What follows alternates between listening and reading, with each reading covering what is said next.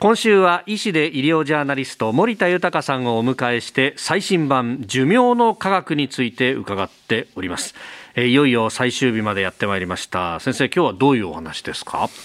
突然ですけれど、はい、飯田さん新業さん、友達って多い方ですか？それとも少ない方ですか？友達か。私は少ないですね、そんなに多くないと思いますね、なんか多い感じに見えますけどね頻繁に連絡を取ってよく遊びに行く友達っていうことで考えるとそんなにたくさんっていう感じではないかなって思います。数人ですかね。そういうプライベートまで共有するみたいなのっていうのは少ないわな、はい、なんか知り合いは多いというか職業上いるかもしれないけどなという感じですかね。アメリカの研究で、友達の数、まあ、これ社会的つながりのことなんですけれど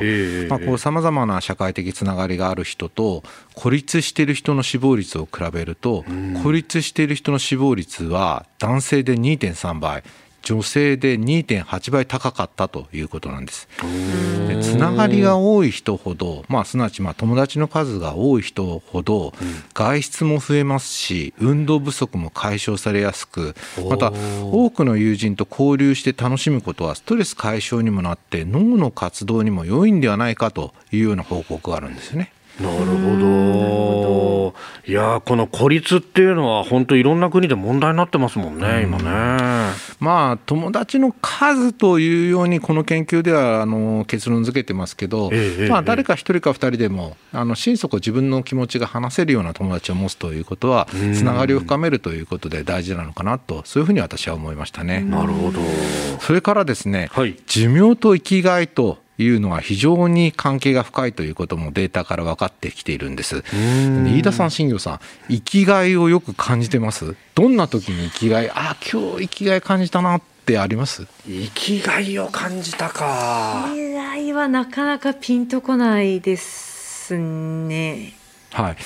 宮城県の40歳から79歳までの5万2000人を対象に生活習慣などのアンケート調査を実施したところ、はい、生きがいというところに注目してその後の7年間の死亡率を比べてみたんですね。そうすると生きがいがあると答えた人を標準とすると、はい、どちらとも言えないあんまり生きがいがあるかどうかわからないと答えた人は死亡リスクが1.1倍、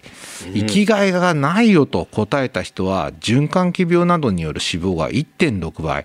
あるいは事故などによる死亡が2.4倍ということになったんですね。ですから生きがいを持つということは単に持病を伸ばすことだけではなく他の病気にもかかりにくくするということと考えられるんですね。確かにそうかもしれないですよね。あの同じアンケート調査では、日常生活において大切だと思うことは何かを対象者に聞いたんですね。その後12年間にわたって、えー、生存状況を追跡したところ、はい、健康より仕事を選んだ人の方が長生きしているという意外な結果が出てえそうなんですか？そうなんですか、うん、仕事と答えた人たちの死亡率は11%と低いものだったということなんです。これですね、はい、一方死亡率が最も高かったのは、はい、名誉と答えた人たちで